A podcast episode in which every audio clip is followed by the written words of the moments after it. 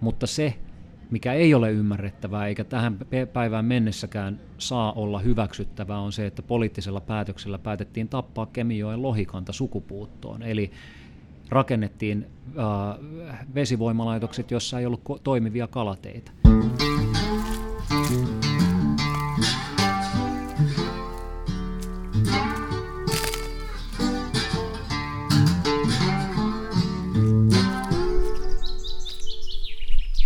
Kuuntelet Saappaat jalassa podcastia. Mie on Matti Tieaho ja tällä kertaa me jututaan Halvdan mustaa. Naurusta kuulette jo ehkä kenties, että kyseessä on Jasper Päkkönen. Tervetuloa. Kiitos paljon, kiitos, kiitos. Me jututin viime kesänä Hissu Hietalahtea. Hmm. Mä meinaan sen sanoa aina Hietasaareksi, kun mulla oli sen niminen kaveri pikkupoikana. Hmm. Niin Hissunkaan juteltiin ja juteltiin perhokalastuksesta ja moneen kertaan tuli sun nimi mainittua siinä ja se näyt siinä tai kuulut siinä jutussa vähän sellaisena Jeesus-hahmona. Selvä.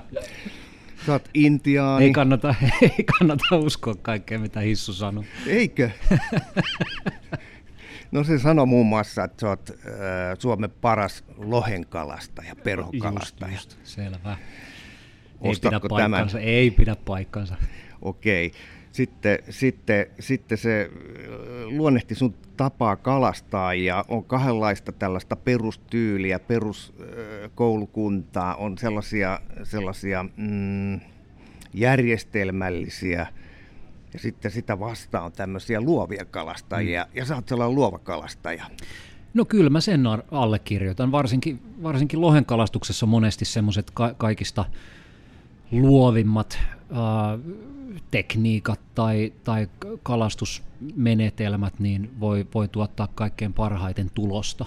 Eli tota, jos niin kuin tavallaan se on sen helposti ymmärrettävän esimerkin antaa niille, jotka perhokalastuksesta tai tai lohenkalastuksesta jotain tietää, niin semmoinen perinteinen menetelmä kalastaa lohta on heittää 45 astetta alavirtaan ja ottaa yksi, kaksi tai kolme askelta alaspäin heiton loputtua ja sitten heittää uudestaan ja koluta tietty pätkä jokea, tietty pooli tai tietty osa jokea sillä tavalla niin kuin systemaattisesti läpi. Joka joskus tietysti on kaikista tehokkain tapa saada kalaa, mutta, mutta sitten monissa olosuhteissa ne semmoiset vanhaa kaavaa noudattavat kalamiehet niin saattavatkin jäädä ilman saalista ja silloin, silloin tota, ennen kaikkea silloin kun on haastavat olosuhteet, on jotenkin poik- poikkeukselliset olosuhteet, niin, niin silloin luovuudella voi, voi saada paljon asioita aikaiseksi ja erilaisilla kalastustavoilla, vähän kekseliäämmillä tekniikoilla ja hyvinkin erilaisilla perhoilla kuin mihin, mihin tota, perhoilla tai kalastustavoilla kuin mihin normaalista perinteisessä lohenkalastuksessa ollaan totuttu.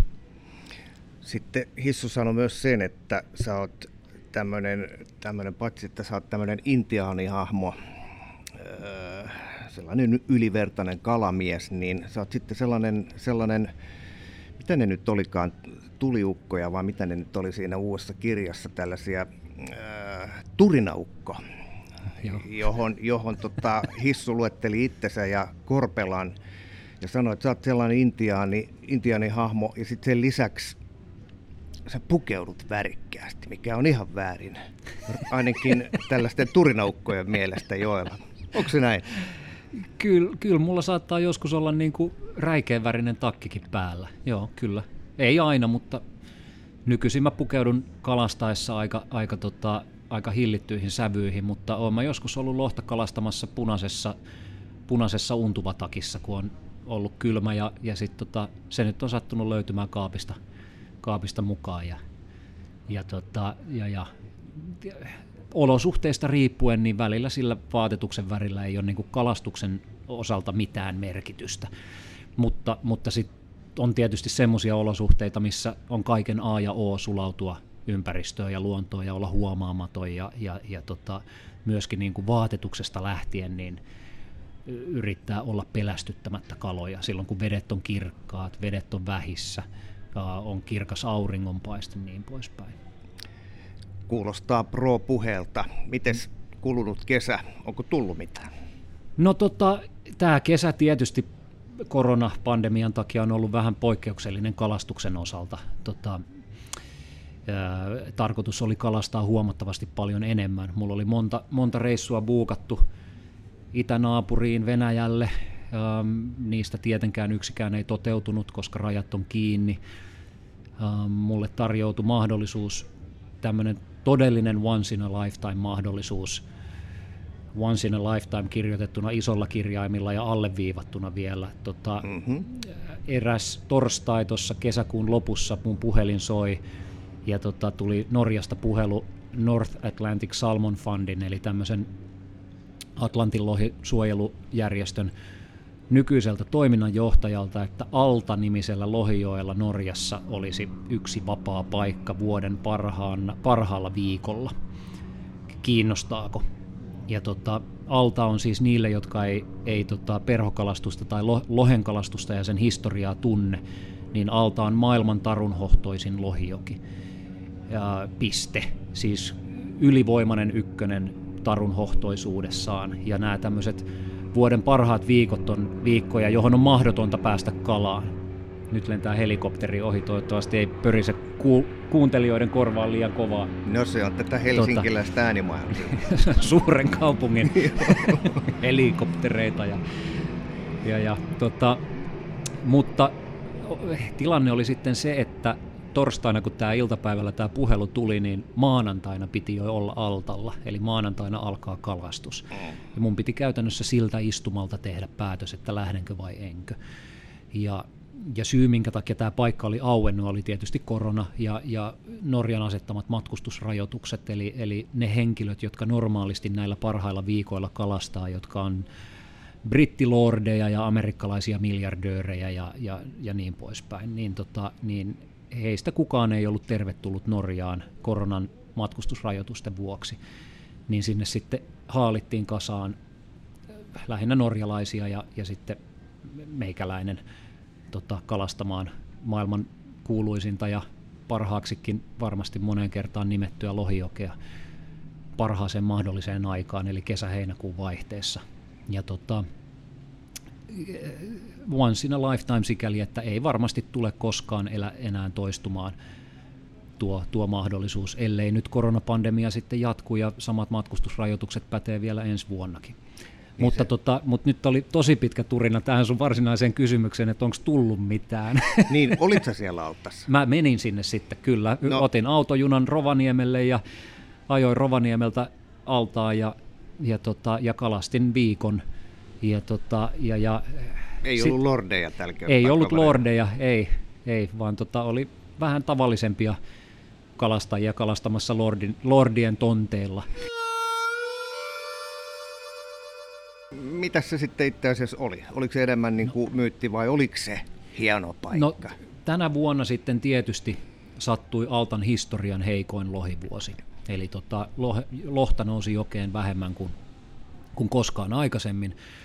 Mä onnistuin siitä huolimatta saamaan kahdeksan lohta, joista yksi oli titti, semmoinen pari, pari kolmekiloinen titti ja, ja tota, yksi oli jalkaluokan kala, ehkä semmoinen viisikiloinen, viisikiloinen jalka ja loput oli sitten niin kuin 9 ja 15 kilon välissä olevia lohia, eli ku, kuusi niin kuin lohiluokan kalaa, niin onhan se nyt semmoinen tulos, että ihan millä tahansa joella, missä tahansa maailmassa se on niin kuin satumaisen hyvä lohireissu. Mutta sitten kun, sitten kun kalastusopas sanoo, että normaalina vuonna sun olisi pitänyt saada kaksi tai kolme kertaa enemmän kalaa, että nyt sulle sattui kyllä todella, todella heikko vuosi, niin tota, samaan aikaan on tietysti äärimmäisen kiitollinen siitä, että pääsi kerran elämässään kokemaan tuommoisen joen ja voi sen, niin kuin, sen boksin ruksittaa, että joskus kiikkustuolissa muistella, että silloin kerran kun minäkin sinne altalle tavallinen kuolevainen pääsin kalaan. Mutta, tota, mutta samaan aikaan tietysti vähän hymyilytti se, että just sinä vuonna kun sinne pääsee, niin sattuu kaikkien aikojen heikoin lohivuosi sä oot siellä nyt käynyt ja, ja me muut vaan voidaan haaveilla siitä. Oliko se sitä, mitä no, kuvittelit sen olevan? No joo ja ei. Alta, Alta on tota, Alta ensinnäkin Alta on sen, sen muotoinen joki profiililtaan, että se pääasiassa kalastetaan veneestä perhoa heittäen. Eli siellä ei juurikaan ole pooleja, varsinkin nyt tänä vuonna, kun oli vesi poikkeuksellisen korkealla, niin paikkoja, mistä voi kalastaa rannalta tuloksekkaasti. Hmm. Ja veneestä kalastaminen, veneestä heittäminen ei ole mun suosikki, suosikkipuuhaa. Must, niin kuin siinä ikiaikaisessa virrassa kahlaaminen ja se, siihen, se, se sen jokeen tavallaan sulautuminen ja sen joen tunteminen jaloissa, sen virran voiman tunteminen, se on osa sitä kalastuselämystä.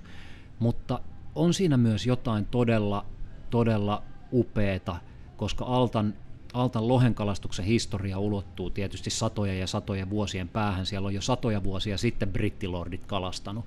Ja sinne on kehittynyt sellainen tapa, perinteinen tapa kalastaa, missä pienistä puuveneistä, jossa on sekä, sekä tota keskellä että keulassa soutaja, eli kaksi soutajaa, niin tota, soutaa venettä. Jossa on yksi kalastaja. Jossa on yksi kalastaja. Normisti Lordi. Norm, joo, kyllä. Nyt oli seisoo, se, musta. Kyllä, tota, seisoo siellä tota, moottorin vieressä ja heittää. Ja sitten ne, ne soutajat tuntee sen joen läpi kotasin. Ja nämä munkin veneen soutajat oli isä ja poika.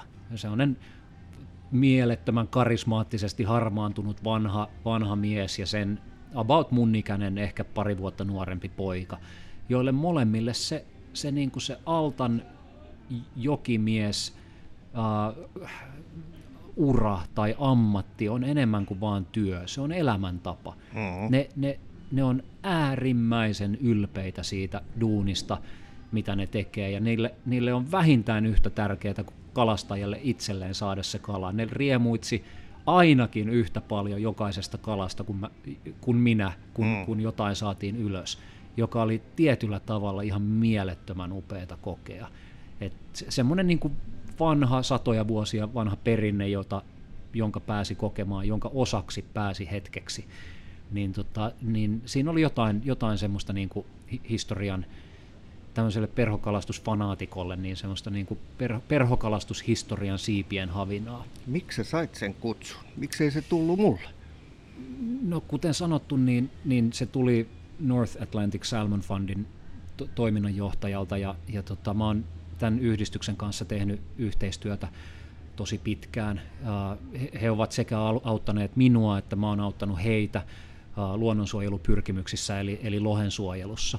Ja, ja kun se yhteistyö on ollut hyvin hedelmällistä, niin, niin, tota, niin varmaan siinä vaiheessa, kun kävi ilmi, että nyt on vielä yksi paikka täytettävänä, niin siellä tämä toiminnanjohtaja itse oli siis y- yksi kalastajista mm. sillä viikolla, niin se varmaan on nostanut käden pystyyn ja sanonut, että mulla voisi olla yksi hyvä tyyppi tähän, tähän mielessä, että semmoinen kuka, kuka kannattaisi, kannattaisi kutsua. Eli että varmaan tämmöinen niin kuin pitkäaikaisen hedelmällisen kalakantojen suojeluyhteistyön tulos oli se, että ja, ja, ja ei se suinkaan ilmanen reissu ollut, eli ei, ei, en mä sinne tullut ilmaiseksi kutsuttua tai päässyt ilmaiseksi kalaan, mutta, tota, mutta pelkkä sen kutsun saaminen oli tietysti mutta se oli, ja se oli jokaisen kruunun arvosta. Mm.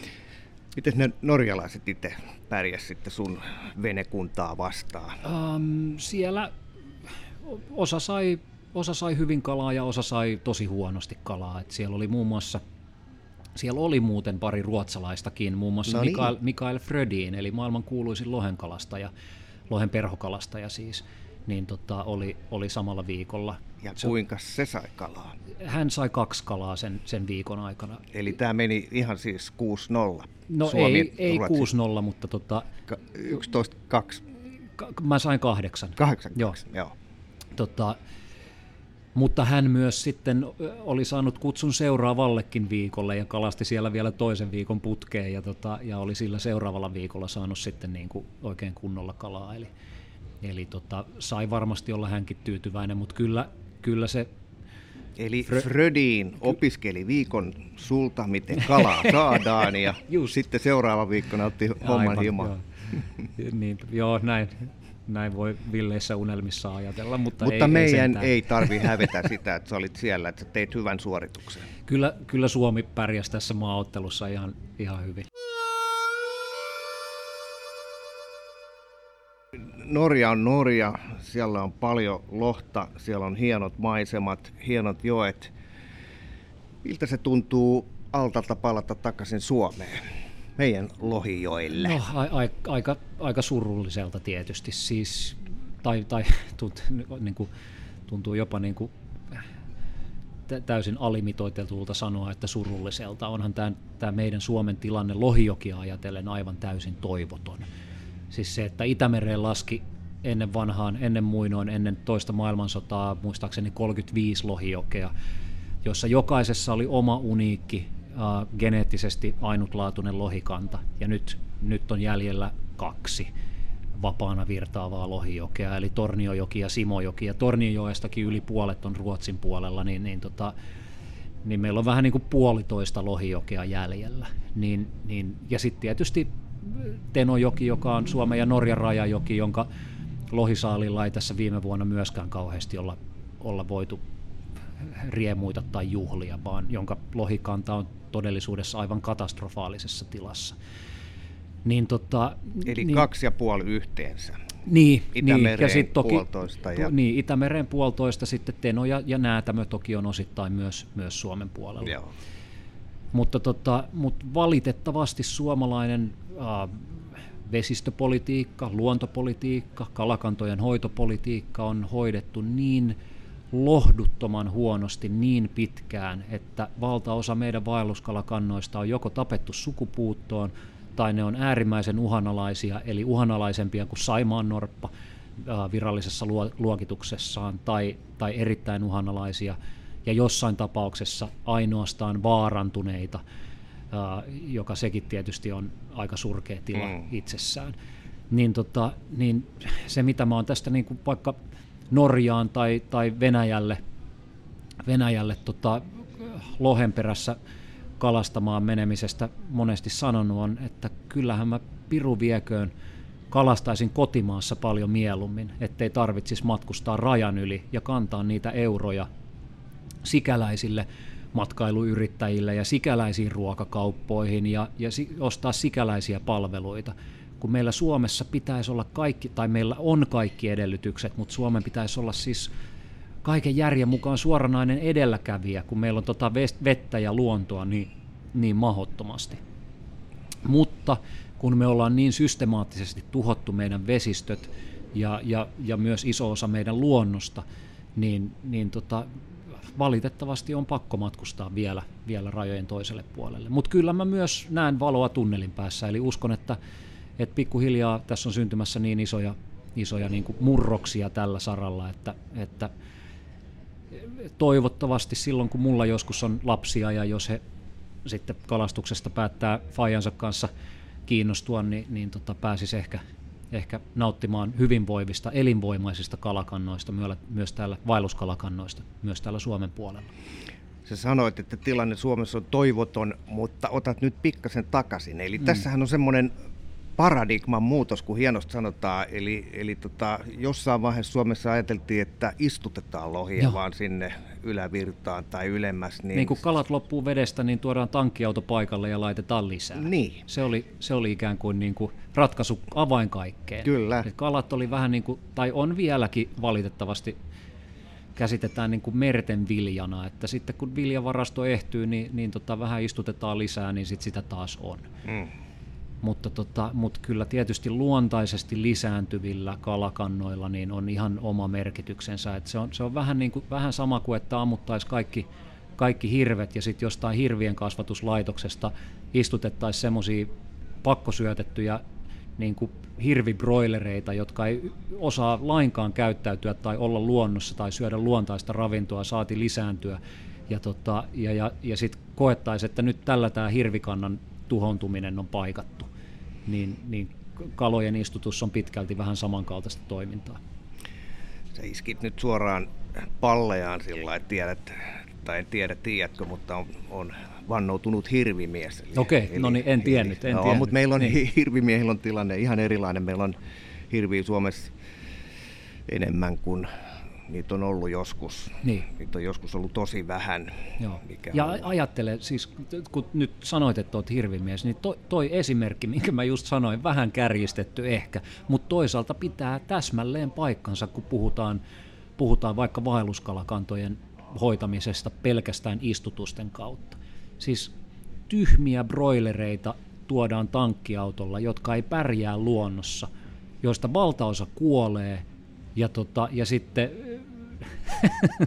niin ja sitten kun ne istutetaan sinne patojen yläpuolelle, niin eihän ne pääse sieltä tässä mereen koskaan. Osa pääsee, osa pääsee turbiinien läpi, mutta osa tietysti silppuuntuu myös turbiineissa. Mm. Eli tota, nyt, nyt esimerkiksi Kemijoella on, on tänä, tänä syksynä löytynyt äh, eväleikkaamattomia, eli luonnon kudusta syntyneitä lohia, niin merkittävä määrä, että se on osoitus siitä, että patojen yläpuolella, te, yläpuolella tehty, tehdyt poikasistutukset ja kalojen siirrot ja, ja, ja kudun onnistuminen jossain siellä niin kuin yläpuolisilla, yläpuolisilla alueilla on onnistunut niin hyvin, että osa niistä kaloista on jo löytänyt tiensä takaisin ja yrittää nousta kalateista ylöspäin.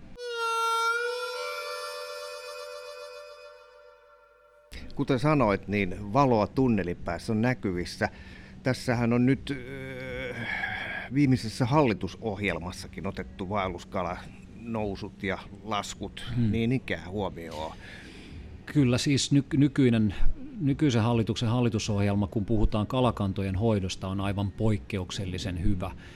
Ähm, siellä on kirjauksia, joita vuosikymmen sitten en usko, että kukaan olisi uskonut, että suomalaisessa hallitusohjelmassa olisi, olisi mainittu tai kirjattu kalakannoista ja niiden hoitamisesta kuten esimerkiksi pyrkimys purkaa vaellusesteitä, joka käytännössä tarkoittaa turhien pienituottoisten patojen purkamista. Mm, ei tämmöisestä osannut kukaan niin kuin kauhean tosissaan haaveilla kovinkaan pitkää aikaa sitten.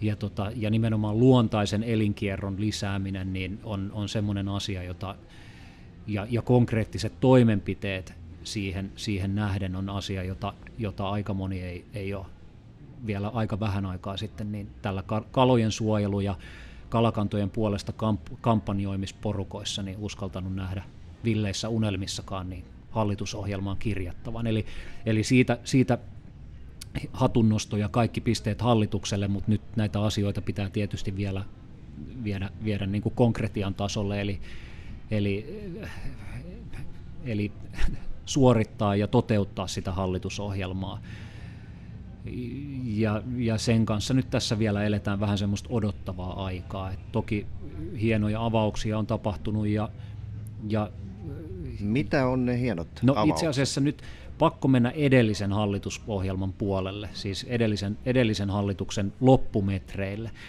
Edellinen hallitus runno läpi uh, Hiitolanjoen patojen purkamisen, eli se, että Hiitolanjoen kaikki kolme patoa saatiin ostettua ostettua pois ja puretaan, päätettiin purkaa ne. Siihen, siihen löytyi Suomen valtion rahaa riittävästi ja siihen löytyi sit myös yksityistä rahaa se vaadittava toinen puolikas. Ja, tota, ja, ja se on niin, jos puhutaan valosta tunnelin päässä, niin tämä Hiitolajoen keissi on niin valtavan iso harppaus parempaan suuntaan, että se, se ei ole pelkästään valoa tunnelin päässä, vaan, vaan sieltä, niin kuin, sieltä osoitetaan jo isommalla valon heittimellä tota, koska tämmöinen ajatus, se on... ajatus pienituottoisten, pieni, pienituottoisten, mutta toimivien uh, vesivoimalaitosten purkamisesta oli aivan ufo-juttu vielä, vielä vuosikymmen sitten. Ja nyt ollaan siinä pisteessä, että kolme toiminnassa olevaa tai ollutta vesivoimalaitosta puretaan, jotta saataisiin ennallistettua Hiitolanjoen ensinnäkin aivan upeat niiden patojen ja patoaltaiden alla olevat kosket, missä on muistaakseni yhteensä 17 metriä putouskorkeutta, eli valtavan isot kuohuvat kosket. Ja, ja näiden, näiden koskien ja niiden mukana syntyvien lisääntymisalueiden myötä myös äärimmäisen uhanalainen järvi, järvilohikanta ja, ja, tota, ja tietysti myös uhanalaiset järvitaimenkannat ihan, ihan uudelle elinvoimaiselle tasolle. Niin se, se on niin iso murros suomalaisessa virtavesipolitiikassa, suomalaisessa luontopolitiikassa, myös maa- ja metsätalousministeriön politiikassa, jotka tuki tätä hanketta, että et siitä, siitä niin kuin siitä on lähtenyt iso pyörä pyörimään. Eikä mennyt kauaakaan, kun Inarin kunnanjohtaja ja Inarin sähköyhtiön toimitusjohtaja ilmoitti Ylen uutisissa tai haastattelussa, että Inarin kunta, kunta tota, on päättänyt lakkauttaa oman vesivoimalaitoksensa ja ennallistaa kirakkakönkää, joka yhdistää sitten Inarijärven ja yläpuolisen vesistön ja palauttaa vaellusyhteyden kaloille. kaloille. Ja, ja monta muuta tavallaan niin kuin semmoista ehkä, ehkä varovasti kytemässä ollutta ajatusta, joka, jota kukaan ei ole oikeasti uskaltanutkaan rohkeasti lähteä edistämään, niin, tota, niin Hiitolanjoen läpimeno ja, ja se, se, niin kuin se, sen hankkeen konkretisoituminen loi ihan uudenlaista uskoa ympäri Suomea, ja nyt, nyt näitä hankkeita on enemmän. Mm, Hiitolajoki on siis virstan pylväs tässä kehityksessä, ja Hiitolajoki on siis rajajoki Karjalassa menee Joo. siis. Laskeeko se Suomen puolelta Venäjän puolelle? Laskee Suomen puolelta Venäjän puolelle, eli, eli tota, äärimmäisen uhana, uhanalainen laatokan lohi, laatokan järvilohi. Sen tärkeimmät kutualueet on, on Suomen puolella patojen, nykyisten patojen yläpuolella. Hiitolan Hiitola, kyllä, Hiitolan joen patojen, patojen yläpuolella ja tota, Venäjän puolella ei ole yhtään patoa, ja heti rajan yli kun tullaan, niin on ensimmäinen Suomen puolella oleva pato. Ja, ja tota, eli nämä suomalaiset padot on, on aiheuttanut Hiitolajoen äh, järvilohen alennustilan. Siis lisääntymisalueet on ollut lähes, lähestulkoon nollissa. Joo, kuinka pitkälti sitä kutualuetta tai, tai sitä jokea sitten paljastuu sen jälkeen, kun nämä kolme patoa puretaan. Niistähän ensimmäinen puretaan ensi kesänä. Ensi kesänä, joo. joo ja siitä vuoden välein kaikki, kaikki kolme. Tota, kuinka pitkään, mä en muista tarkkoja kilometrimääriä, mutta ei pelkästään Hiitolajoki, vaan, vaan sen lisäksi avautuu niin kuin muita sivujokia, jotka on merkittäviä, merkittäviä kutualueita. Eli, eli tota, sanotaan näin, että, että Hiitolan joella se merkitys on, on varmaan poikastuotannossa uskoisin, että monituhatkertainen. Eli äärimmäisen konkreettisesta parannuksesta on kyse. Mutta, mutta mä haluaisin myös muistuttaa tässä, että ei kyse ole pelkästään niin kuin Venäjän puolelta nousevasta järvilohesta, vaan, vaan paljon tärkeämmin ja yleisemmin ylipäänsä hyvinvoivista virtavesistä. Se, että meidän, meidän virtavesistä, reittivesistä, koskista, jopa puroista – ylivoimainen valtaosa on tuhottu joko patoamalla tai, tai, tai purojen tapauksessa monesti metsäojitusten myötä, niin tota, se on semmoinen kestämätön tila, johon on pakko saada muutos ja johon EUn vesipuitedirektiivikin meitä velvoittaa.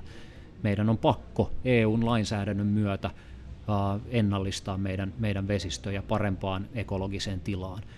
Ja, tota, ja, ja se, että Hiitolajoella tapahtuu näin valtavan iso ennallistamisprojekti, ja kon, jotta tapahtuu konkreettinen iso asia tällä, tällä rintamalla, niin on, on tosi, tosi upea juttu. Sen niin kuin 17 metrin putouskorkeudelta kuohuvat kosket, niin niillä itsellään on jo valtavasti arvoa.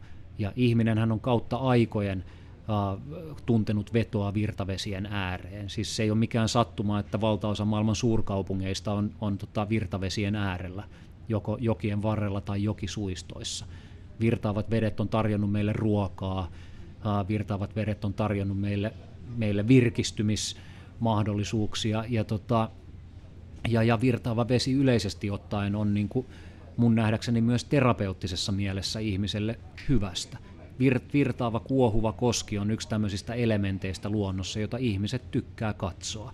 Silloin, niin kuin, on hyvin rauhoittava vaikutus ja se on vaikuttava näky ja se on, se on pieni luontoelämys itsessään. Meikäläinen kun on Kotkasta, niin Kotkahan on syntynyt niin ikään Kymijoen varteen, Kyllä. mutta se on syntynyt sinne just siksi, että sieltä ylävirrasta saataisiin puuta ja vesivoimaa.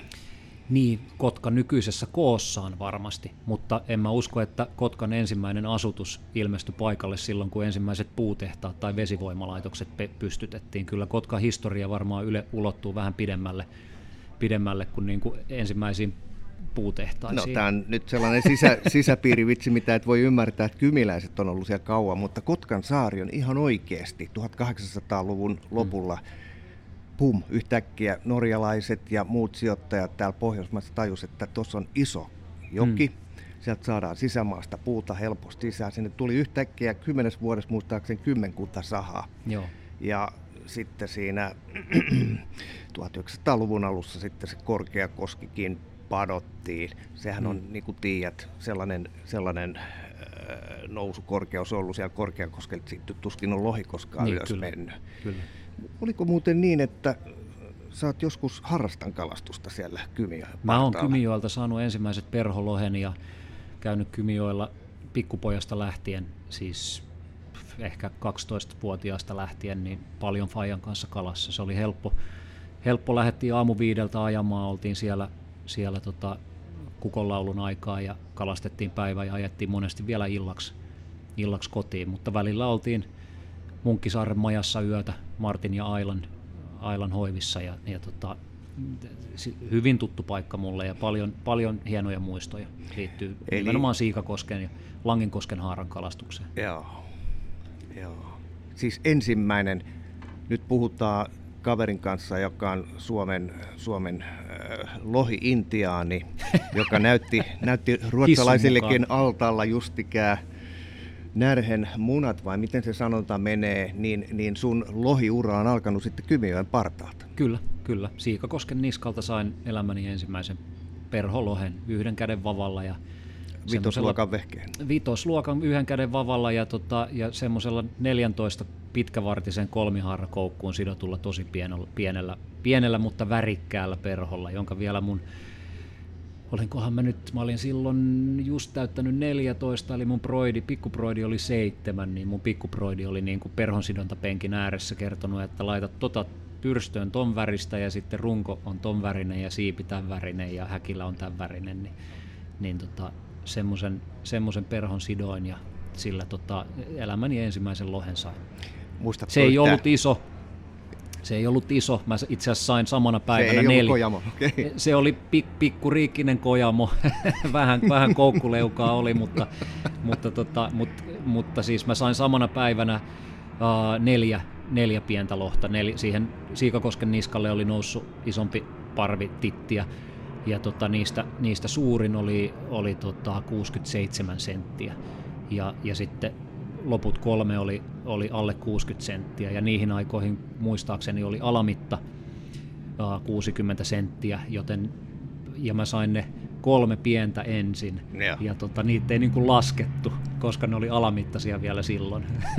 Ny, nykyään tietysti tit, titti on titti ja sillä selvä, mutta tota, sitten onnistuin vielä saamaan sen niin kuin mitan täyttävän 67 senttisen, joka vietiin kotiin ja, ja tota, syötiin suurella ilolla. No 67 senttinen lohi, se tarkoittaa luokkaa kilo kaksi. Se, se on ehkä kaksi ja puoli kiloa, se oli semmoinen niin kuin vähän tukevampi, tukevampi kala, mutta maksimissaan varmaan kaksi ja puoli kiloa. Tämä tapahtui siis todennäköisesti 90-luvun 94. 94, joo. joo ja, ja sehän on sitä aikaa, se 90-luku, varsinkin se loppu, jolloin Kymioista saatiin valtavasti lohikalaa. Joo, kyllä siellä oli ihan mielettömiä lohivuosia välillä. Ja isoja kaloja, siis yli 20 kilon lohia mm-hmm. saatiin perholla. Ja, mm-hmm. ja tota, mulla itselläkin kerran siellä pikkupoikana varmaan 15. Seuraavana kesänä oli semmoinen oikein niin kuin tosi tosi iso lohi pitkään kiinni, joka hyppi ja ruhavuolteella ja, tota, ja, ja loppujen lopuksi veti neljä vitoset perukkeet poikki, mutta tota, mut, mut oli niinku oikeasti iso kala pitkään kiinni. Ja, ja, ja sitten muistan vielä hyvin Fajaa, niin Fajaa harmitti aivan vietävästi, kun se katko siimat ja, ja tota, se oli aivan, aivan maansa myynyt ja mä olin vaan ihan fiiliksissä. Mä olin aivan innoissani, että, että sai niin kuin kunnian, kunnian päästä jonkun aikaa pitelemään semmoista valtavaa lohta. Et se oli niin kuin, varmasti purasi lohikärpänen paljon kovempaa sen kalan takia kuin edellisenä kesänä tulleen ensimmäisen Eli tämä oli jo 95 sitten? Tämä oli 95, joo. joo. Kauas kamppailit sen kanssa? Se oli ehkä 15 minuuttia, 15-20 minuuttia kiinni ja ja tota, Juoksit ees takaisin rantaa ylös No se vai? Ruhavuollehan on vähän sellainen lyhyempi paikka, eli tota, se, eikä ole kauhean, se ei ole mikään kauhean kova virtanen ja tuommoiset isot kalat, tai ainakaan tämä ei, ei lähtenyt, joskus ne lähtee pitkälle alas suvantoon, mutta tämä, tämä oli joen toisella puolella ja loppujen lopuksi varmaan löysi sieltä jonkun semmoisen kiven, minkä taakse se parkkeeras, mistä sitä ei saatu millään ilveellä pois. Ruhavuolteen kokeneet vakio, vakiokalastajat heitteli vähän kiviäkin sinne jokeen, ajatteli, että jos se pelästyisi, pelästyisi kiveä ja lähtisi liikkeelle, mutta ei. Eli siinä tota... oli tällaista suuren joukon dramatiikkaa kyllä, mukana. Kyllä, kyllä. Kaikki oli hengissä kaikki, mukana. Tietysti, ja kaikki vanhatkin, vanhatkin miehet tietysti innoissaan, kun pienellä nuorella kundilla on niin kuin iso kala kiinni, niin kyllähän sitä jännitetään, jännitetään ihan eri tavalla. Että on se semmoista niin kuin y- yhteishenkeä myös joki, joki varressa. Palataan tähän, tähän jokien tilaa. Se Hiitola on hyvä juttu ja se Inarikin kuulostaa tosi hyvältä, mm. mutta jos lähdetään vaikka sieltä pohjoisesta päin, niin mikäs, mikäs Lapinjoissa, Kemioissa ja muissa on tällä hetkellä pielessä? Olisiko mitään no, tehtävissä? No Kemijokihan on niille, jotka ei asiaa vielä läpikotasin tunne, niin Kemijoki on ennen vanhaan ollut Euroopan paras lohijoki, joka tekee siitä samalla varmasti maailman parhaan Atlantin lohijoen, eli, eli Suomessa virtasi maailman paras Atlantin lohijoki. Kemijoen valuma-alue kattaa noin kaksi kolmasosaa koko Pohjois-Suomen alueesta, koko Lapin läänistä. Eli se on valtavan iso vesistö. Nyt taas menee kaupungin ääniä pikavene, joutuu hiljentämään tuossa ihan Se on kohta. hissu, se tulee kalasta. Kyllä. tota, niin kaksi kolmasosaa koko Lapin läänistä on Kemijoen valuma-alue, eli se on aivan valtavan kokoinen lohijoki ollut, ollut ennen vanhaa. Mm. Tietysti sodan jälkeen, toisen maailmansodan jälkeen, kun Suomi tarvitsi kipeästi sähköä, niin Kemijoki padottiin ja, ja se oli, siinä menee vesijetti. Korpela Joo, perässä. Vesijetillä kyllä, Korpela painaa. tota, ähm, Kemijoki padottiin ja, ja, ja äh, rakennettiin vesivoimalaitokset, jotta Suomeen saatiin sähköä. Se niin, me menetettiin aika iso alue tuolta itäpuolelta. Niin, kyllä. Ja, ja sota aiheutti sen seurauksena tämä tehtiin teistä huvikseen. Joo, tehty. joo, aivan. Ja oli täysin ymmärrettävää, että, mm. että vesivoimalaitoksia rakennettiin. Niitä todella tarvittiin kipeästi. Mutta se, mikä ei ole ymmärrettävää eikä tähän päivään mennessäkään saa olla hyväksyttävää, on se, että poliittisella päätöksellä päätettiin tappaa Kemijoen lohikanta sukupuuttoon. Eli rakennettiin äh, vesivoimalaitokset, jossa ei ollut toimivia kalateitä. Ja jo silloin muun muassa Venäjällä rakennettiin vesivoimalaitoksiin kalateitä, jotka toimi. Eli, eli mistään rakettitieteestä ei ollut kysymys tai siitä, etteikö oltaisi ymmärretty tai tiedetty, että, että vesivoimalaitoksiin voi rakentaa kala, kalateitä, kalaportaita. Mä uskon, että siinä, siinä vaikuttimena oli se, että, että kun kerralla vedetään joki poikki ja lohi katoo niin kuin kertalaakista, niin sitten ei kukaan jää itkemään. Hmm. Et, et se itku, tai tietysti jää itkemään, mutta sitten se itku loppuu loppujen hyytyy. lopuksi, niin hmm. hyytyy pois, koska – kun se on kerran menetetty, niin se on menetetty. Mitään toivoa ei enää ole olemassa. Sillä selvä. Ja niin Kemijoella todella tapahtui.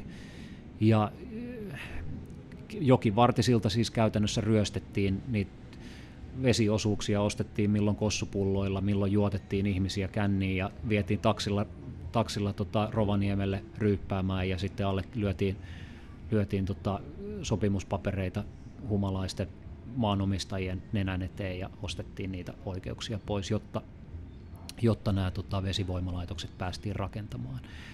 Ja kyllä mä oon vahvasti sitä mieltä, että maailman parhaan lohijoen tuhoaminen tuommoisella poliittisella päätöksellä on, on Suomen suurin ympäristörikos, siis yksittäinen teko, joka, joka tota, on tuhonnut Suomen luontoa enemmän kuin mikään muu yksittäinen asia. Siellähän on aika monta patoa tällä hetkellä. On, kyllä. Kemioissa on monta patoa ja se luonnollisesti, tuottaa, se luonnollisesti tuottaa valtavan määrän vesivoimaa. Ja, tota, ja, ja e, eihän tässä niin kuin kukaan ole esittämässä, että, että Kemijoen padot pitäisi räjäyttää tai purkaa, vaan se, että Kemijoen patoihin rakennettaisiin kalatiet, josta kalat pääsis vaeltamaan Ounasjoelle, joka on Euroopan pisin vapaana virtaava yhtäjaksoinen joki, jossa on pisi, Euroopan pisimmät vapaana virtaavat kosket ja, ja tota, poikastuotantoaluetta, no enemmän kuin oikeastaan missään muualla. Hmm. Ja, tota, ja, ja ähm, tavallaan niin kuin ihan kohtuullisia vaatimuksia. Nämä samat vaatimukset on Suomen hallitusohjelmassa. Näitä samoja asioita on esittänyt Lapin elykeskus ja, tota, ja vira, viranomaiset ja tutkijat on yhtä mieltä siitä, että, että Kemijoen voimalaitoksiin pitää rakentaa kalatiet. Mutta Kemijoki Oy, Fortum, Kemijoen omistajat, muun muassa UPM, niin haraa vastaan ja toimivat täysin vastuuttomasti, täysin hävyttömästi ja, ja harrastavat tämmöistä niin kuin loputonta väsytyspolitiikkaa. Loppuun asti keksitään erilaisia tekosyitä, miksi niitä kalateitä ei pitäisi rakentaa. Niin, varmaan nämä omistajat... Ja, ja muutenkin... vielä anteeksi, ja ollaan valmiita val- valittamaan viranomaisten pyrkimyksestä, jotka on siis Suomen hallitusohjelmaan kirjattuja pyrkimyksiä. Mm. Ollaan valmiita kamp- kapinoimaan Suomen hallitusohjelman pyrkimyksiä vastaan valittamalla kaikkiin mahdollisiin oikeusasteisiin, viemällä nämä prosessit korkeimpiin, äh, korkeimpaan hallinto-oikeuteen asti. Ja sitten tehdään se vielä niin kuin suurella ylpeydellä. Mä näen pientä suuttumusta teikäläisessä. Luonnollisesti, onhan se nyt ihan törkeää, että, että tämmöinen tämmöinen niin vielä valtioomisteinen yhtiö on olemassa. Siis ajattele, valtioomisteinen yhtiö lähtee käymään oikeusprosessia, kampanjoi ja kapinoi Suomen valtion, Suomen hallituksen hallitusohjelmaan kirjattuja pykäliä vastaan. Et niin kuin, nyt eletään vuotta 2020 ja, ja semmoinen termi kuin ympäristövastuu, sen pitäisi olla arkipäivää joka ikisessä yhtiössä. Ja, ja mun mielestä hallitus, hallitusohjelmaan on myös kirjattu, että valtioomisteisissa yhtiöissä ympäristövastuu kannetaan, kannetaan esimerkillisellä tavalla. Mm. nyt, nyt kyllä Kemijoki Oy näyttää semmoista niin kuin nurinkurista esimerkkiä ympäristövastuun kannossa, että, että jos siitä yksityiset yhtiöt äh, ottaisi mallia, niin kyllä meillä olisi asiat todella, todella huonolla tolalla. Joo, mutta Kemijoki Oy varmaan sitten puolestaan istuttaa, niin kuin se vanha, vanha tyyli oli, ja luikeritelee sen avulla tässä. Niin, ajattelee, että, että tota, Kemijoen enti, Kemioki Oyn entinen toimitusjohtaja antoi kerran haastattelu, missä se vähän hyökkäsi mua vastaan ja sanoi, että Pääkkönen ei tiedä, mistä se puhuu, että Kemijoen virkistyskäyttömahdollisuudet ovat nykyään paljon paremmat kuin kuin ennen silloin, kun joki virtasi vapaana. No mitä hän tällä Et, tarkoitti? No se on erittäin hyvä kysymys. Mä, mä mietin, että tarkoittaako se sitä, että siellä niin kuin seisova vetisissä patoaltaissa on helpompi soutuveneellä matoonkia kirjolohia, ja se on ikään kuin Kemijoen virkistyskäyttömahdollisuuksien paremmuutta verrattuna vapaana virtaavaan Euroopan parhaaseen lohijokeen, niin tota, kyllä se vähän niin kuin mun kulma, kulmakarvia karvoja nosti mm. tämä tää väite, mutta ne on tottunut puhumaan ihan palturia, siis ne, ne ei häikäile tai häpeile yhtään puhua ihan mitä, mitä tahansa, syöttää pajunköyttä. Osa ihmisistä uskoo siihen aina, koska, koska tavallaan meihin suomalaisiin on myös iskostunut semmoinen auktoriteetin kunnioitus ja jopa auktoriteetin pelko, joka, joka ulottuu myös tämmöiseen asiaan, että jos niin kuin ison valtioomisteisen voimayhtiön pomo sanoo julkisuudessa, että ei näitä kalateita kannata rakentaa, kun ei ne kuitenkaan toimi, niin tosi moni suomalainen ostaa sen väitteen ihan vaan siksi, että ajatellaan, että eihän nyt valtioomisteisen yhtiön johto voi valehdella julkisesti, mutta kyllä ne vaan voi. Mm. Mä muistan, mä olin tuossa muutama vuosi sitten Savukoskella – metästämässä, mm. niin tapasin siellä sitten sikäläisen natiivin ja, ja varmaan kuuntelin tunnin tätä, tätä samaa saakaa, kuinka, kuinka Lappia kohdellaan kaltoin mm. Oyn taholta. Kyllä, kyllä. Kyllä se, kyllä se kiusallinen tilanne on. Joo. Onko se semmoinen ykkösasia, jonka sä haluaisit fiksata, jos, jos täällä joku pitäisi tehdä? No, Kaikkeen me ei pystytä. Niin, no siis yleisesti ottaen en sanoisi, että Kemijoki on se ykkösasia, vaan ykkösasia on se, että kaikkiin pohjoisiin jokiin, josta puuttuu siis Iijoki, Kemijoki, Oulujoki, josta puuttuu toimivat kalatiet, niin, niin ne pitäisi rakentaa ensitilassa. Ja haitan aiheuttajan pitäisi se maksaa. Ei niitä pidä rakentaa verovaroista. jokainen näistä vesivoimayhtiöistä tekee valtavan suurta voittoa, ovat tu- tu- tuottavia yhtiöitä. Toki mankala periaatteella toimiva Kemioki, niin, niin se tuottoisuus on vähän, vähän eri luonteesta kuin, kuin perinteisillä, perinteisillä liiketoimintasäännöillä toimiva yhtiö. Mutta tota, mutta haitan aiheuttajan pitää, pitää maksaa aiheutta, luonnolle, ympäristölle ja ihmisille, alueen asukkaille aiheuttamansa haitta. Ja niin kuin viranomaiset esittää, niin kuin Lapin ely esittää, niin kuin tutkijat esittää, niin kuin kaikki asiantuntijat esittää ja niin kuin Suomen hallitusohjelmaan on kirjattu, kalatiet pitää tulee rakentaa pohjoisiin jokiin. Ja, ja vielä, vielä mä haluan tähän lisätä tämmöisen kalateihin liittyvän yksityiskohdan, jotta jo osa kuulijoista ei pääse niin kuin pyörittelemään päätään ja sanoa, että ei niillä betoni, betonisokkeloilla ole mitään virkaa, että missä ne kalat siellä patoaltaissa yläpuolella kutee, kun ei siellä ole enää koskia jäljellä. Näitä nyky, nykyaikaisia tai nykyään suosittuja tämmöisiä luonnonmukaisia kalateitä verrattuna näihin vanhanaikaisiin teknisiin betonisokkeloihin, niin luonnonmukaisia kala, kalateitä pitää aina suosia. Ja se tarkoittaa sitä, että rakennetaan ikään kuin koskimainen ohitusuoma vesivoimalaitoksen ohi, johon ohjataan tietty määrä vettä. Se on pieni määrä verrattuna Kemijoen kokonaisvirtaamaan, siis äärimmäisen pieni määrä. Mutta pel- ei pelkästään kalat pääse siitä, siitä ohitusuomasta ohittamaan sitä patoa, vaan se ohitusuoma itsessään pitää sisällään poikastuotantoaluetta ja kutu, kutualuetta. Eli se kivetään ja soraistetaan niin, että sinne ne kalat pääsee myös kutemaan ja pääsee siinä lisääntymään. Ja se on, se on, niin kuin, se on sitä nykyaikaa, miten, miten nämä padot pitää ohittaa ja miten kalatiet pitää rakentaa. Oletko se nähnyt tällaisia? Onhan niitä rakennettu vaikka kuinka paljon ympäri maailman, mutta Suomessa, Suomessa me ollaan vähän niin kuin peränpitäjiä tässä, tässäkin asiassa valitettavasti, mutta, mutta moneen pienempään, pienempään patoon on, on rakennettu näitä luonnonmukaisia kalateitä. Niin Jasper, sulla on tämmöinen äh, korkealentoinen äh, tavoite tässä, että lähdetään heti, heti ylhäältä liikkeelle, mutta mun mielestä tämä hallitusohjelman henki on vähän toinen. Hmm. Siinä pyritään, pyritään näitä nousuesteitä, kun niistä puhutaan, ja mä oon tästä puhunut jonkun virkamiehenkin kanssa, niin siellä se henki on vähän varovaisempi kuin hmm. sulla. Äh, mä en muista kuka mulle sanoi, että pohjoinen on menetetty, siellä ei saada mitään aikaa, mutta näitä pieniä jokia, pieniä puroja, niissä mm. olevia tällaisia tasauspatoja, säännöstelypatoja ja myös pieniä voimalaitoksia voidaan mm. kyllä poistaa.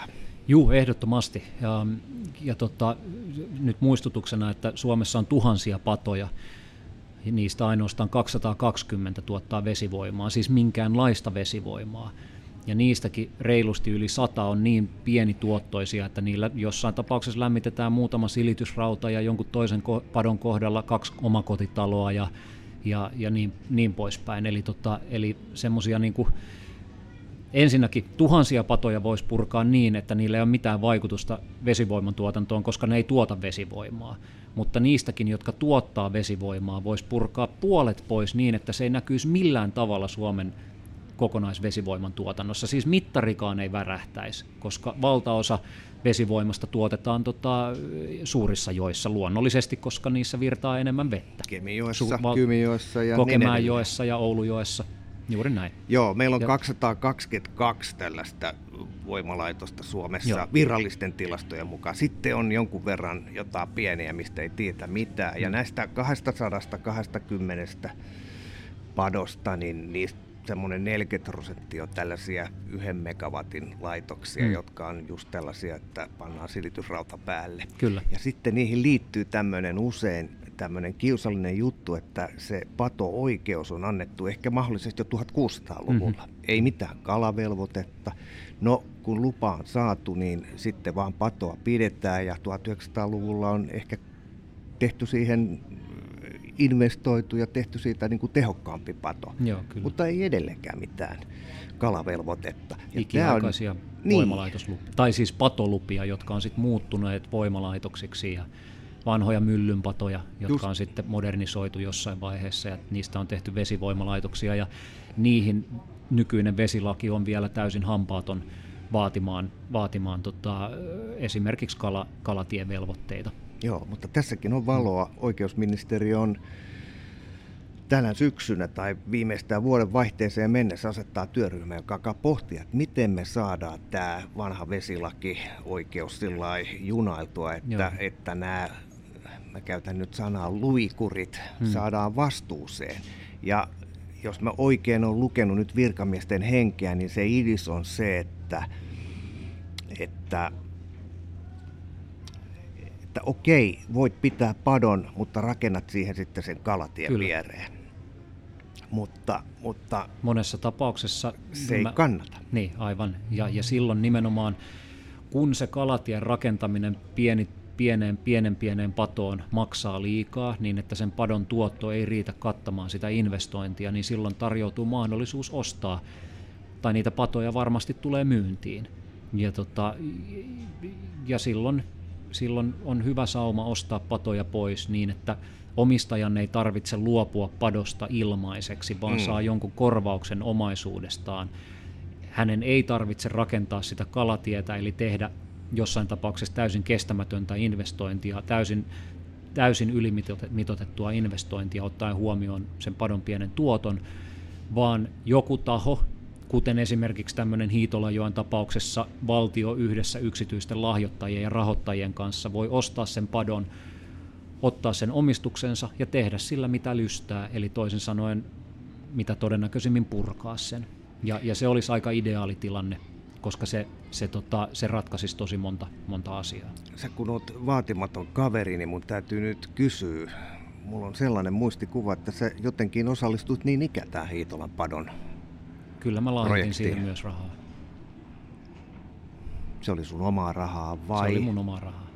Mutta sen lisäksi mä keräsin No se lyhyesti, mä oon tämän, moni tämän tarinan on jo lukenut lehdistä ja saattanut kuulla, kuulla aikaisemminkin, mutta ihan lyhy, lyhykäisyydessään mä olin Taimaassa kuvaamassa Spike Leein uutta elokuvaa. Ja tota, yksi, yhden kuha, kuvauspäivän jälkeen puhelin soi, se oli silloisen ympäristöministeri Kimmo Tiilikaisen erityisavustaja Riku Eskelinen, joka soitti ja sanoi, että nyt olisi ministerillä erittäin tärkeää, mutta toistaiseksi vielä salaista, salaista kerrottavaa tai kysyttävää, että olisiko sulla hetki aikaa puhua. Ja mä, no, just loppukuvaukset, että tässä me ollaan tota, näyttelijäkollegoiden kanssa autossa matkalla takaisin hotellille, ja, mutta näistä ei kukaan puhu suomea, ja ne ei niitä varmaan Suomen ympäristöasiat juuri kiinnostakaan, että nyt on hyvä hetki. Ja Tiilikaisen Kimmo hyppäsi sitten puhelimen päähän ja kertoi, että... Tiilikainenhan on Karjalasta kotoisin muuten. Niin, kertoi, että nyt on tilanne on semmoinen, että Hiitolanjoen patojen ostaminen purkua varten on aivan loppusuoralla, mutta tästä yksityisrahoitusosuudesta puuttuu merkittävä summa rahaa, se ratkaiseva viimeinen palanen, jotta valtio voi lähteä rahoittamaan sitä niin kuin sen, sen osto- ja purkuhankkeen vaatimalla summalla. Että voisinko mä mitenkään auttaa tai kerätä tätä, tätä puuttuvaa summaa ja että tällä on myös aika kiire. Mä, että no mikä se summa suurin piirtein on ja mihin mennessä se pitäisi saada kerättyä, niin se oli, että no 500 000 euroa ja, ja viikon loppuun mennessä pitäisi tämä löytyä. Että, ja mikä päivä oli, kun tämä soitto tuli?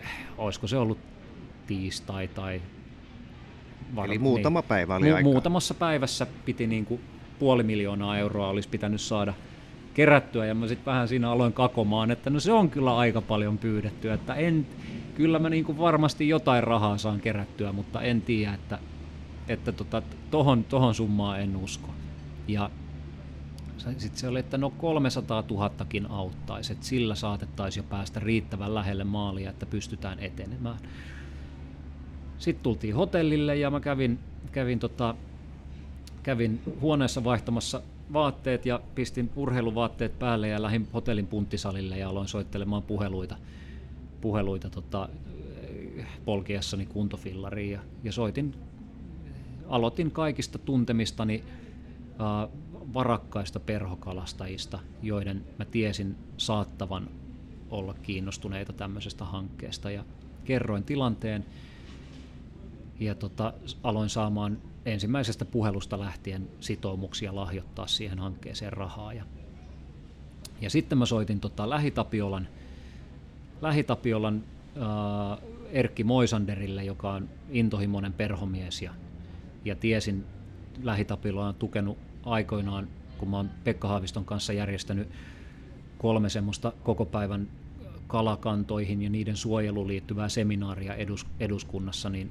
niin Lähitapiolla on aina ollut tukemassa niiden seminaarien kustannuksia, niin tiesin, että heillä on niin kuin myös firmana kiinnostusta tämmöiseen asiaan ja esittelin asian Erkille puhelimessa ja Erkki sanoi siltä istumalta, että no kyllä, kyllä meitä tämä ehdottomasti, että tämä on aivan poikkeuksellisen hieno hanke, että ehdottomasti kiinnostaa, että ootko itse lahjoittamassa tähän jotain. Mä sanoin, että olen. Että no kuinka paljon meinasit lahjoittaa, että tehdäänkö niin, että lähitapiolla tuplaa sen summan, minkä sinä lahjoitat. Eli se...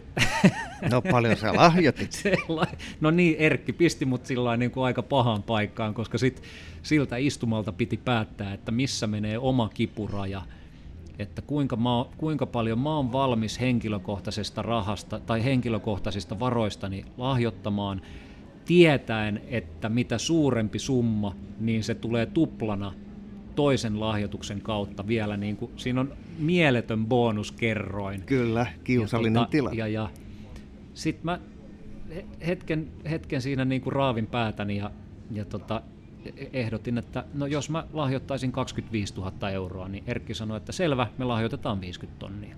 Sillä, sillä se oli selvä. Ja, ja, tota, ja, ja muutama muu yritys lähti mukaan viisinumeroisilla summilla, ja mä pidin sen rajan siinä, että summan pitää olla vähintään viisinumeroinen, että, että se ei mene niin kuin liian pieneksi Joo. piperrykseksi, vaan että se, se, jos, se, jos se saadaan raavittua kasaan, niin jokainen lahjoittaja on lahjoittanut merkittävän summan, eli yli 10 tonnin vähintään. Joo.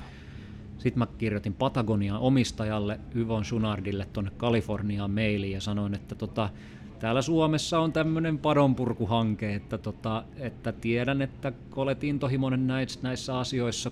Me ollaan puhuttu hänen kanssaan asioista, samasta jutusta moneen kertaan ja ei siis samasta jutusta hiitolanjoista, vaan ylipäänsä padoista ja mm. patojen purkamisesta. Ja tota, hän vastasi heti sieltä, että no Patagonia lahjoittaa saman verran kuin sinä. Ja siitä, sieltä tuli sitten niin kuin, siinä pelkästään Patagonia ja Lähitapiola ja mun lahjoituksen myötä oli 100 tonnia kasassa.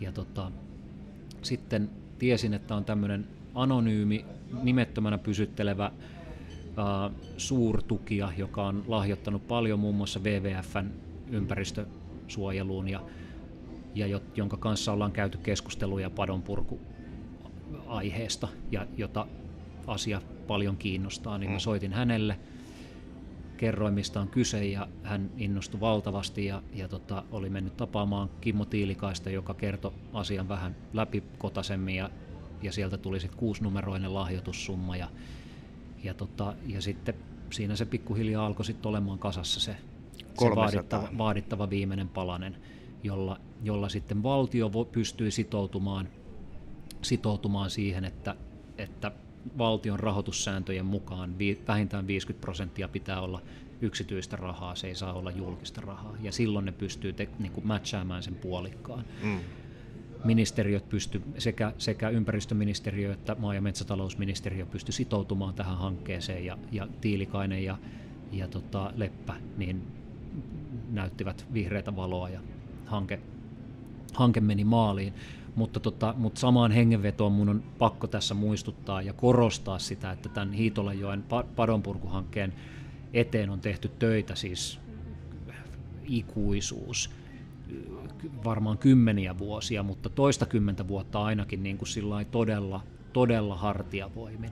Eli se paikallistason aktiivi, aktiivisuus ja aktivismi ja, ja paikallistason, anteeksi, paikallistason päättäjät niin on ollut olleet kaikki aivan avainasemassa siinä, että se hanke ylipäänsä oli siinä pisteessä, että nyt puuttu tämä viimeinen palapelin osa, tämä niin kuin satojen tuhansien eurojen niin kuin puuttuva rahasumma, joka, jota mä sitten pääsin, pääsin keräämään ja jossa sain olla osallisena. Ja, ja kyllä mä niin kuin sillä hetkellä, kun kuulin, että Hiitolajoen padot saatiin ostettua, että se kauppa oli toteutunut ja että patojen purku tulee tapahtumaan, niin koin, että nyt tuli tehtyä aidosti jotain niin kuin merkityksellistä, että sai, sai olla aidosti mukana jossain niin kuin historiallisessa luontoon, luonnonsuojeluun, Suomen, Suomen ympäristöön liittyvässä hankkeessa, joka, joka jonka myötä tapahtuu jotain mullistavaa sekä paikallisella tasolla eli Hiitolanjoella, että sitten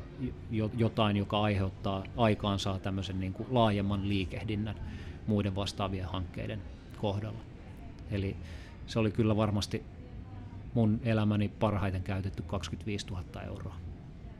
Epäilemättä. Oletko pannut menemään se jo siis se on siirretty? Se, joo, joo. Se, kaikki lahjoitukset piti tehdä, eli jokainen, joka sitoutui tähän, niin, niin heti tuli Etelä-Karjalan virkistysaluesäätiöltä, joka sitä kauppaa oli tekemässä, niin maksusitoumussopimukset ja, ja se tehtiin alusta lähtien niin kuin hyvin, hyvin sitovasti, Joo. jotta ei tapahdu mitään yllätyksiä ja rahat siirtyi tosi nopeasti. Olisiko voinut käydä niin, että jos et olisi saanut soittua sinne Vietnamiin, kun se nyt oli vai Taimaassa? Mm. Kummassa Taimaassa oli? kuvattiin Vietnamiin Joo. sijoittuvaa elokuvaa. Joo. Jos et olisi äh, pistänyt rattat pyörimään, niin, niin homma olisi mennyt sitten sen viikonlopun yli ja, ja tätä virstanpylvästä ei olisi ehkä saatu. Syy, miksi, joo, jos joku ihmettelee, että miksi sillä asialla oli niin kova kiire, niin syy oli se, että, että tota, oli vaalit tulossa. Ja, ja kukaan ei tietenkään voinut ennustaa, että minkälainen seuraava hallitus on. Ja kun Tiilikaisellekin tämä asia oli, oli selvästi sy- sydämen asia, se aidosti halusi nähdä, että ympäristöministerinä toimiessaan tämä asia viedään maaliin jotta ei vahingossakaan käy niin, että sitä ei saada päätettyä silloisen hallituskauden aikana, ja sitten vaalitulos onkin joku, joku niin kuin ympäristön tai virtavesien suojelun kannalta vähän epäsuotuisampi, jonka jälkeen tämmöinen niin kuin pähkähullu Hiitolanjoen patojen purkaminen heitetään tosta noin vaan romukoppaan ensimmäisenä. semmoiseen ei ainakaan syydetä rahaa, koska mm. semmoista poliittista ilmapiiriä täällä Suomessa nyt on ikuisuus ikuisuus jo tota, nähty, niin, niin se, se nimenomaan se syy, miksi asialla oli niin kiire, oli se, että, että asia haluttiin runnoa läpi vielä kuluvan hallituskauden aikana. Ja, tota, ja sitä hallituskautta ei ollut enää pitkään jäljellä, eli, eli se todella oli kysymys ihan niin kuin päivistä ja korkeintaan viikoista.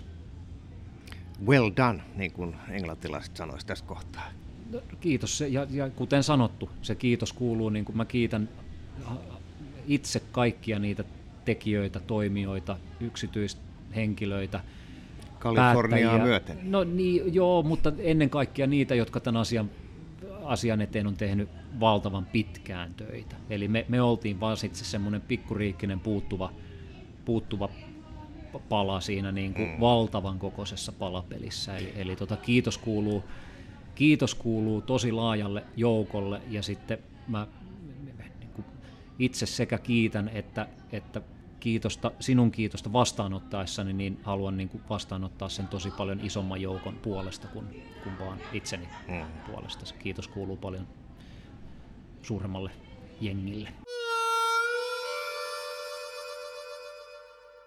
Hiitola on yksi. Sitten sä puhut palava sieluseen tyyliin Kemijoesta. Mikä on sun mielestä sellainen iso seuraava liike, mitä voisi tehdä vaelluskalojen parantamiseksi, olojen parantamiseksi? No, kuten sanottu, niin kyllä, kyllä niin kuin to, toimivat, ka, kaikkein tärkeimmät toimenpiteet on pienten patojen purkaminen, niiden turhien patojen, jolla ei ole mitään merkitystä enää Suomen sähkön tuotannolle, niiden purkaminen. Ja ja suuriin patoihin kalateiden rakentaminen. Se tuossa vähän aikaa sitten mainitsit, että joku virkamies oli sanonut, että, tai joku taho on, on todennut, että pohjoisen joet on menetetty ja siellä ei tule mitään tapahtumaan, mutta mä oon siitä täysin eri mieltä. Siis se, että on olemassa juridinen prosessi, jota Suomen viranomaiset ajaa virallisesti nyt pohjoisten jokien kalatalousvelvoitteiden tarki, tarkistamista ylöspäin, niin että niiden kalatalousvelvoitteiden suuruus tulisi olemaan viisi tai jopa kahdeksankertainen nykyiseen nähden niin tota, se, se läpi mennessään, ja kuten, kuten mä aikaisemmin mainitsin, tämä ei ole pelkästään Suomen lainsäädännöllinen kysymys, vaan EUn, EUn vesipuitedirektiivi velvoittaa Suomea toimimaan näin. Me ei edes itse päästä niin kuin sooloilemaan tässä, vaan Suomelle on sanktioita luvassa EUlta, jos me ei tehdä tehdä tota konkreettisia toimia virtavesien ekologisen tilan parantamiseksi. Ja, ja vaellusyhteys on yksi niistä tärkeimmistä toimenpiteistä. Niin mä, mä en usko, että, että pohjoiset, pohjoisen joet on menetetty, vaan mä oon aivan sataprosenttisen varma siitä, että Ounasjoessa vielä, vielä tota, lohi lisääntyy ja sinne luonnonmukaisia reittejä pitkin vaeltaa. Eli ei istutuskaloja. Velvoite ei tarkoita sitä, että kahdeksan kertaa isommat istutukset, vaan Velvo- tulee näitä niin. u- uomia. Joo, eli velvo- velvoitteiden kasvattaminen tarkoittaa sitä, että kalojen hyväksi pitää käyttää onko se sitten viisi kertaa enemmän rahaa vuodessa tai kahdeksan kertaa enemmän rahaa vuodessa. Ja, ja se tarkoittaa sitä, että istutuksia ei, näitä aivan pähkähulluja, siis sanon nyt kuitenkin, että ne on pähkähulluja ne istutukset, mutta niitä ei ole pakko lopettaa, hmm. vaan se istutustoiminta voi jatkua aivan entisellään. Mutta sitten siellä on vielä niin kuin neljä kertaa enemmän tai, tai seitsemän kertaa enemmän sitä rahaa ää, muihin toimenpiteisiin, kuten esimerkiksi näiden, näiden tota, ohitusuomien uomien rakentamiseen. Eli, to, eli, eli ne, jotka pelkäävät sen puolesta, että ei enää mökkilaiturilta saa matoonkia niitä pulla, pullalohia, niin, niin pelko pois. Kyllä niitä sinne vielä istutetaan vastaisuudenkin varalla, tai vastaisuudessakin. Mutta tota sen lisäksi siellä saattaa polskia aito, aito luonnonlohi siinä Itämerestä noussut kyllä, lohi. Kyllä.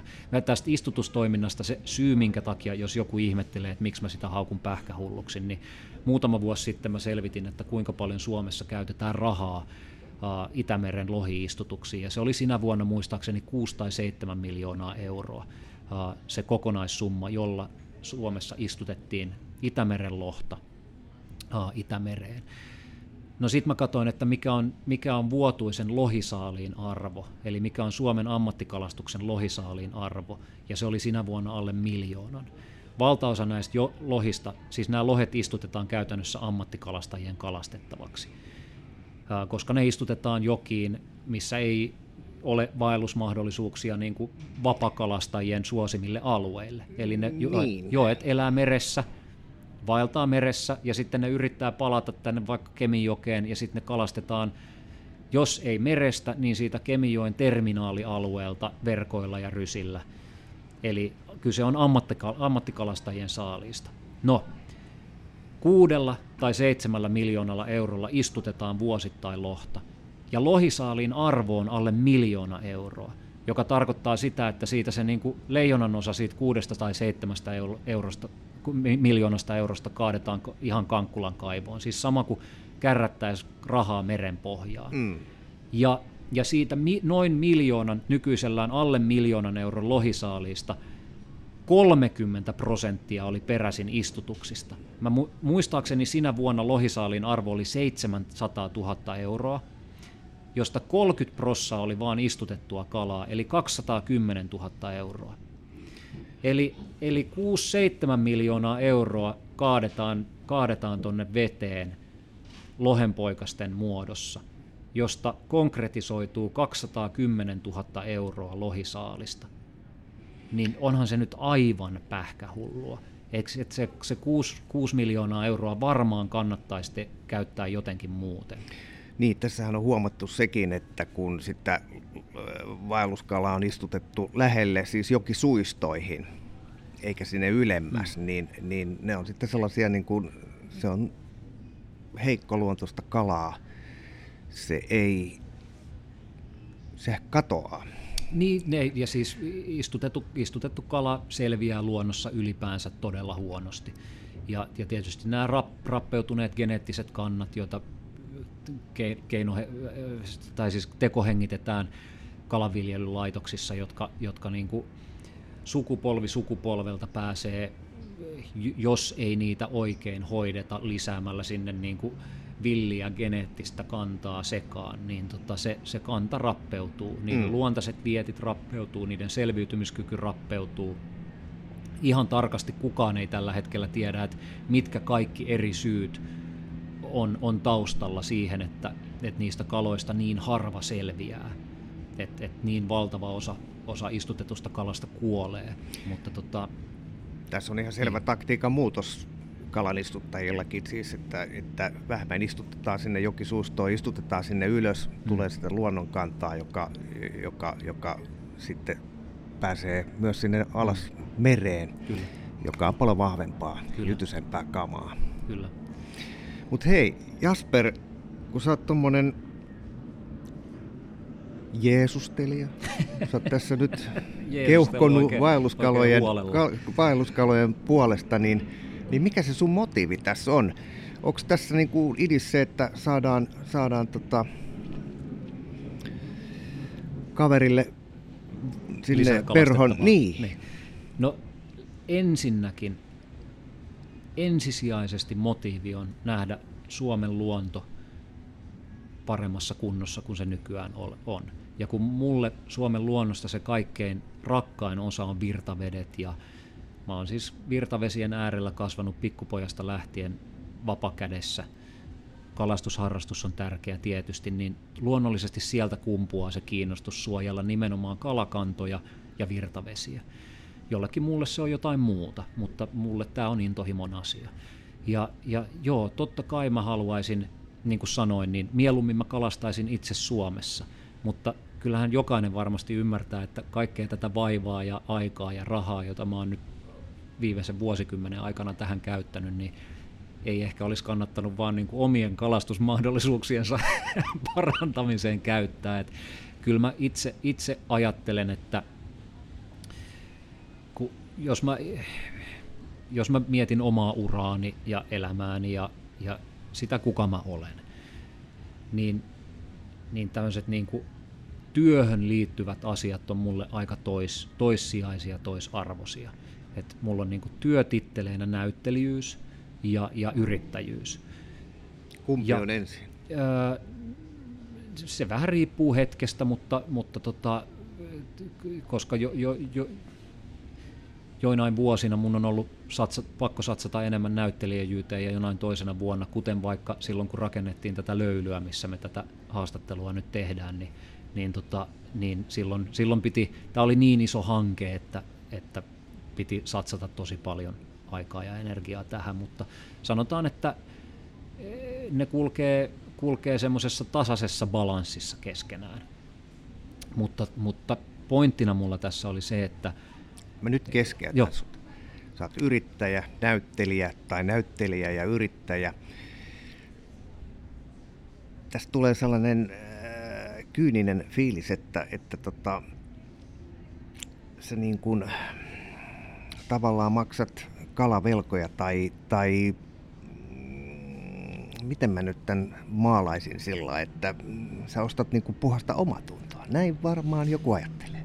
No niin, mutta mistä mä tavallaan sitä puhdasta omaa tuntoa ostaisin? Siitä, että mä oon tehnyt elokuvia tai siitä, että mä oon ollut yrittäjä. Et tota, se on, se on, puhdasta omaa tuntoa voisi varmaan ostaa tosi paljon helpommalla, jos semmoiseen niin haluaisi haluais pyrkiä. Et se, mitä mä olin äsken sanomassa ennen kuin... Ennen kuin tota, törkeästi keskeytin. Ei törkeästi, vaan ihan, ihan tota, aiheesta tai hyvällä, hyvällä tämmöisellä pienellä, pienellä tota, haasteella. Niin, niin tota, kyllä niin tämä Hiitolajoenkin keissi, en mä ole ikinä ollut mistään työ, työstä tai työsaavutuksesta samalla tavalla ylpeä kuin siitä, että, tämä Hiitolajoki meni maaliin ja että sai olla osana sitä. Et, niin kuin ihan aidosti itse koen, että ne on niitä harvoja ylpeyden aiheita, joita mulla on, on semmoiset onnistumiset luonnonsuojelun ja ympäristön suojelun ja kalakantojen suojelun saralla, jossa, jossa on niin tämmöinen pieni yks, yksittäinen ihminen voinut vaikuttaa johonkin, joka, joka hyödyttää Suomen luontoa ja suomalaisia ja, ja, ja tota, joka on niin kuin osa jonkun sortin tärkeää murrosta tai muutosta parempaan suuntaan. Sitten se, että mä oon yrittäjä ja sain rakennettua yhtiökum, silloisen yhtiökumppanini Antero Vartijan kanssa tämän löylyn, niin joo, olin mä hemmetin helpottunut siitä, että me onnistuttiin tässä ja ei menty konkurssiin ja, ja paikka sai tunnustusta ja, ja näin, mutta en mä niin kuin ikinä kauhean, kauhean syvää mitään ylpeyttä siitä kokenut. Et enemmän se niin kuin helpotus oli ehkä. ei, tullut, ei tullut ryssittyä, ei tullut mogattua ihan, ihan niin kuin tosi, tosi rajusti. Et tota, et kyllä se niin kuin sydämen asia, tietysti kyynikko ajattelee, että helppohan se on sanoa, että se on sydämen asia, mutta en mä sitä oikein mu- muuten voi, voi niin kuin sanoiksi pukea, kun todeta, että, että on, on niin kuin sydämen ja intohimon asia mulle ollut saada olla osana. Ja se on antanut jonkunlaista niin kuin merkityksellisyyttä tai merkitystä myös mun omaan elämään. Et mä oon niin kuin ehkä kaikkein, kaikkein suurinta merkityksellisyyttä kokenut elämässäni niinä hetkinä, kun on saanut olla osa tämmöistä niin kuin virtavesien ja kalakantojen puolesta käytävää taistelua. Silloin on kokenut, että nyt mulla on jotain merkitystä. Ja osittain se on tietysti johtunut siitä, että mulla näyttelijänä on mahdollisuus puhua näistä asioista julkisesti. Eli mulla on olemassa iso foorumi, ja mä pääsen kertomaan valtavan suurelle yleisölle halutessani asioita, jotka mulle on tärkeitä. Moni mun, mun tota, moni kollega tai, tai viihdealalla tai, tai, tai julkisuudessa työnsä puolesta tai jostain muusta syystä pyörivä henkilö päättää käyttää sen julkisuuden eri tavalla ja puhua no, vaikka itsestään. Tai, tai milloin mistäkin, mutta, mutta mä oon kokenut, että mä pystyn hyödyntämään sen niin kuin tämän ammatin tuoman julkisuuden jonkun suuremman ja merkityksellisemmän asian, asian tota, hyväksi tai kä- käyttämään sen jonkun tärkeämmän asian hyväksi kuin vaan no, vaikka sitten itsestäni puhumisen. Mm. Toki kyllä mä nyt tässä vähän, tietysti tässä puhun itsestäni, kun mä avaan tätä asiaa, mutta tota, ymmärrät varmaan, mitä mä tarkoitan. Jos se Kemijoen valjastus on Suomen kaikkien aikojen isoin ympäristörikos, niin onko tämä Hiitola sitten nykyajan hienoin läpimurto?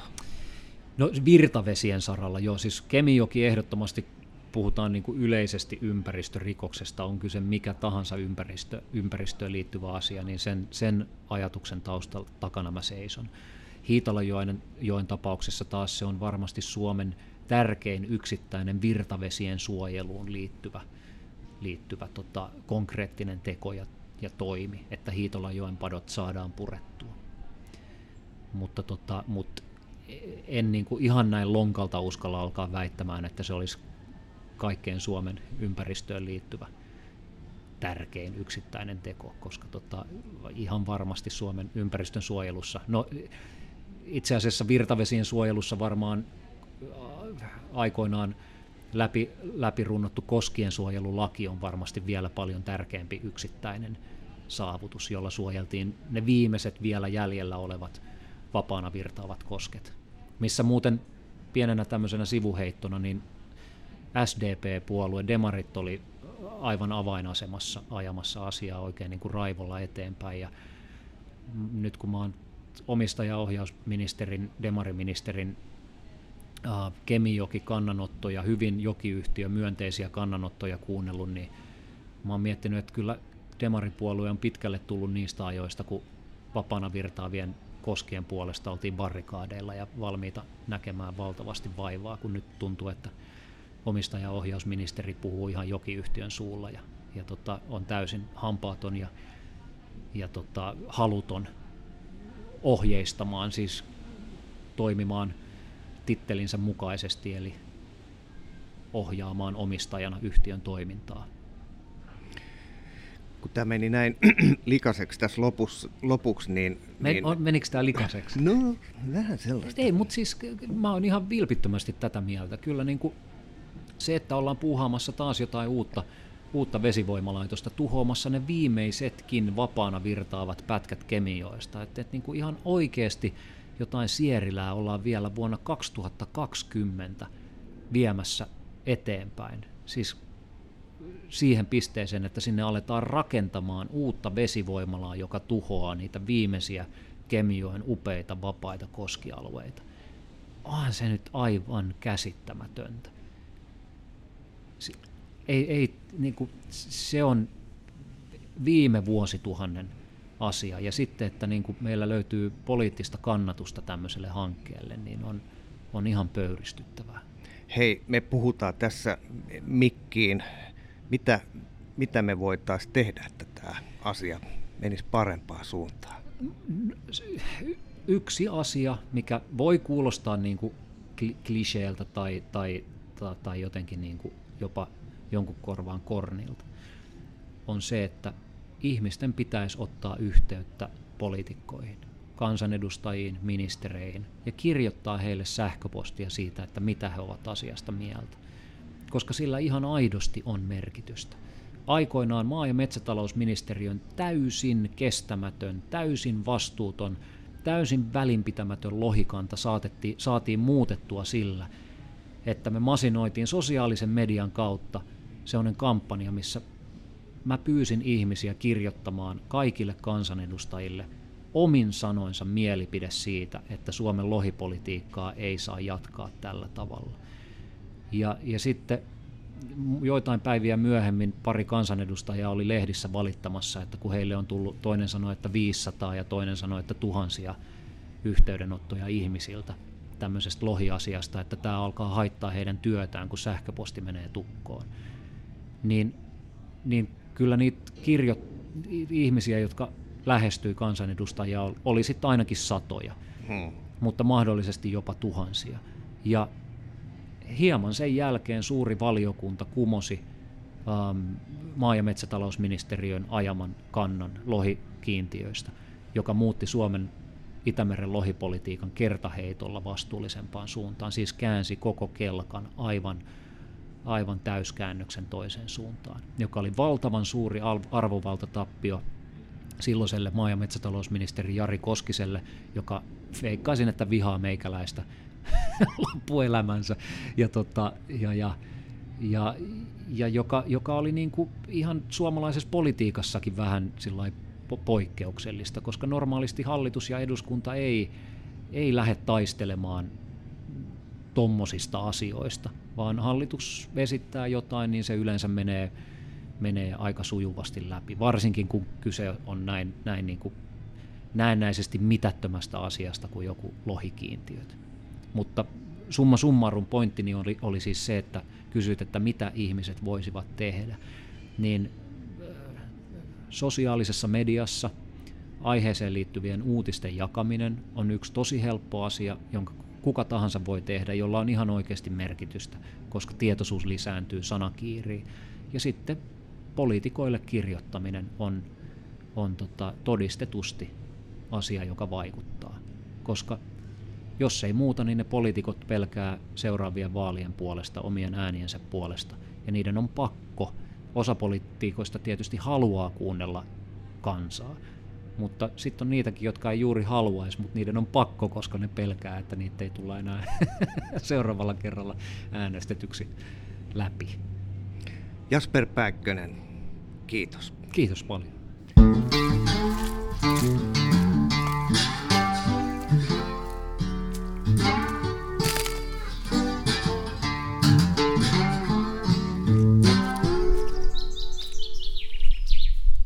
Tämä on Kouvolan Sanomien Saappaat jalassa podcast. Pysy ajan tasalla paikallisista asioista ja tilaa Kouvolan Sanomat diginä edulliseen tutustumishintaan osoitteessa kouvolansanomat.fi kautta podcast-tarjous.